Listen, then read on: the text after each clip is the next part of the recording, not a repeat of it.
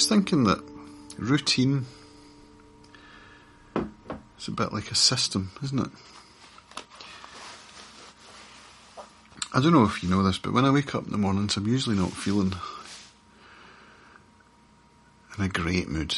You know, if you do, keep doing what you're doing. That's amazing. It's kind of like a remnant of.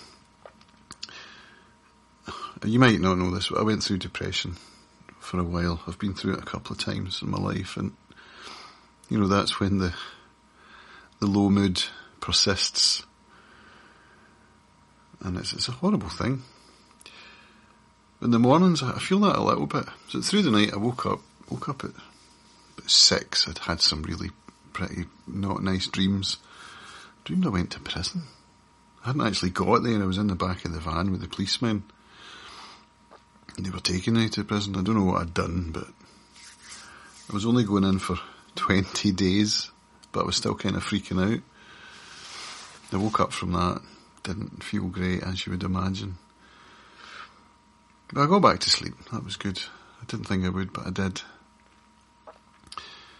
And, you know, it dawns on me now that when I get up, I go into the kitchen.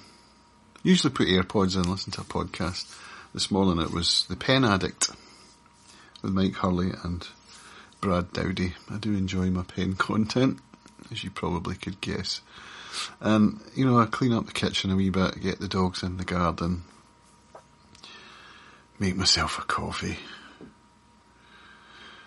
drink a big glass of water, do that every morning, take my metformin.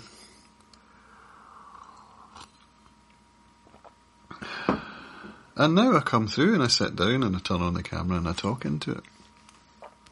And then I do my writing, morning pages two pages of fountain pen, handwritten, brain dump stuff, much like this. And usually by the time I've done all those things, if I'm not feeling great, I'm actually feeling okay, you know? It's like the comfort of routine. And being autistic, when, when my routine gets messed up, like when we have to travel somewhere or even if I've got Zoom calls scheduled sometimes that can affect my mood or piano lessons, which, if you're reading my things, you'll know I've just jacked that in. Breaks in the routine, you know, they can make me feel anxious. But then when I do the things that I've signed up to do, that I've committed to do, they can very often lift me even higher, you know, which is an interesting thing. So commitment, commitment to a thing is another part of of systems thinking. Even like going to work. You know, if you're committed to going to a job and submitting something by a deadline or going to school or whatever it is, then, you know, it's part of systems thinking. And although something like shopping, the weekly grocery shop, which I dread, sometimes just doing that is, is a good thing to get me out of the house. Usually it's not though. Usually I come back from that feeling even worse. But lodge rehearsals, I have to go to Masonic lodge rehearsals quite a lot because I'm, you know, I'm getting up there in the offices now. Sometimes it can be a real, you know. But Monday night there, I wasn't feeling it at all, and I went along, and it was actually pretty fun and I felt good after it. I felt good that I'd honoured my commitment. And just being in company of other people, you know.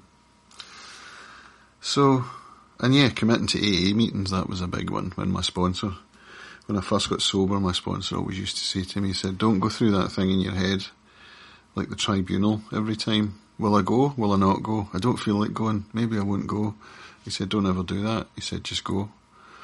And I did. I went three nights a week for years, actually. Well, three nights and two nights and one morning. It was a Sunday morning, which was my favourite one. And that was an hour round trip before you even had the meet, you know.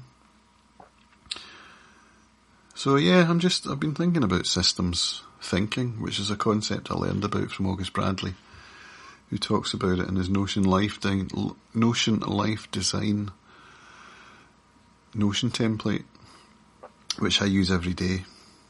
You know, I do my weekly planning, my monthly planning, my daily tracking, my habits, my to-dos, all of that goes through Notion Life Design, which which helps me a lot because without a proper kind of system in place, I can find myself being just like, hmm, what am I going to do today? Oh, I don't know. Which usually means nothing. so like, for example, I've had in there for a while a project of making some guitar videos.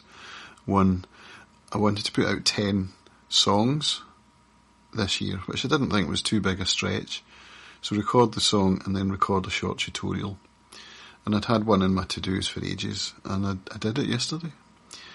And I'm going through another book where I'm teaching myself sight reading and it's got exercises in chapters and I wanted to record each of those, put them out on my channel. Just to, as a way of encouraging me to, to get through the book because I've had this book since 2005 and I've never finished it. And I did one of them yesterday as well. Although, having said that, it had been in my to-dos for about three months. So, in that respect, the system doesn't work, but also I was getting a reminder pretty much every day to record that lesson and eventually I was like, alright, I'll do it. Well, I wasn't like that at all. I was actually quite into it. So, yeah, systems thinking, routines, commitments, and systems, whether they be paper based or on the computer. You know, they all help me. And my morning routine, I'm really enjoying that, particularly this bit here. I hope you enjoy watching it too. Thanks.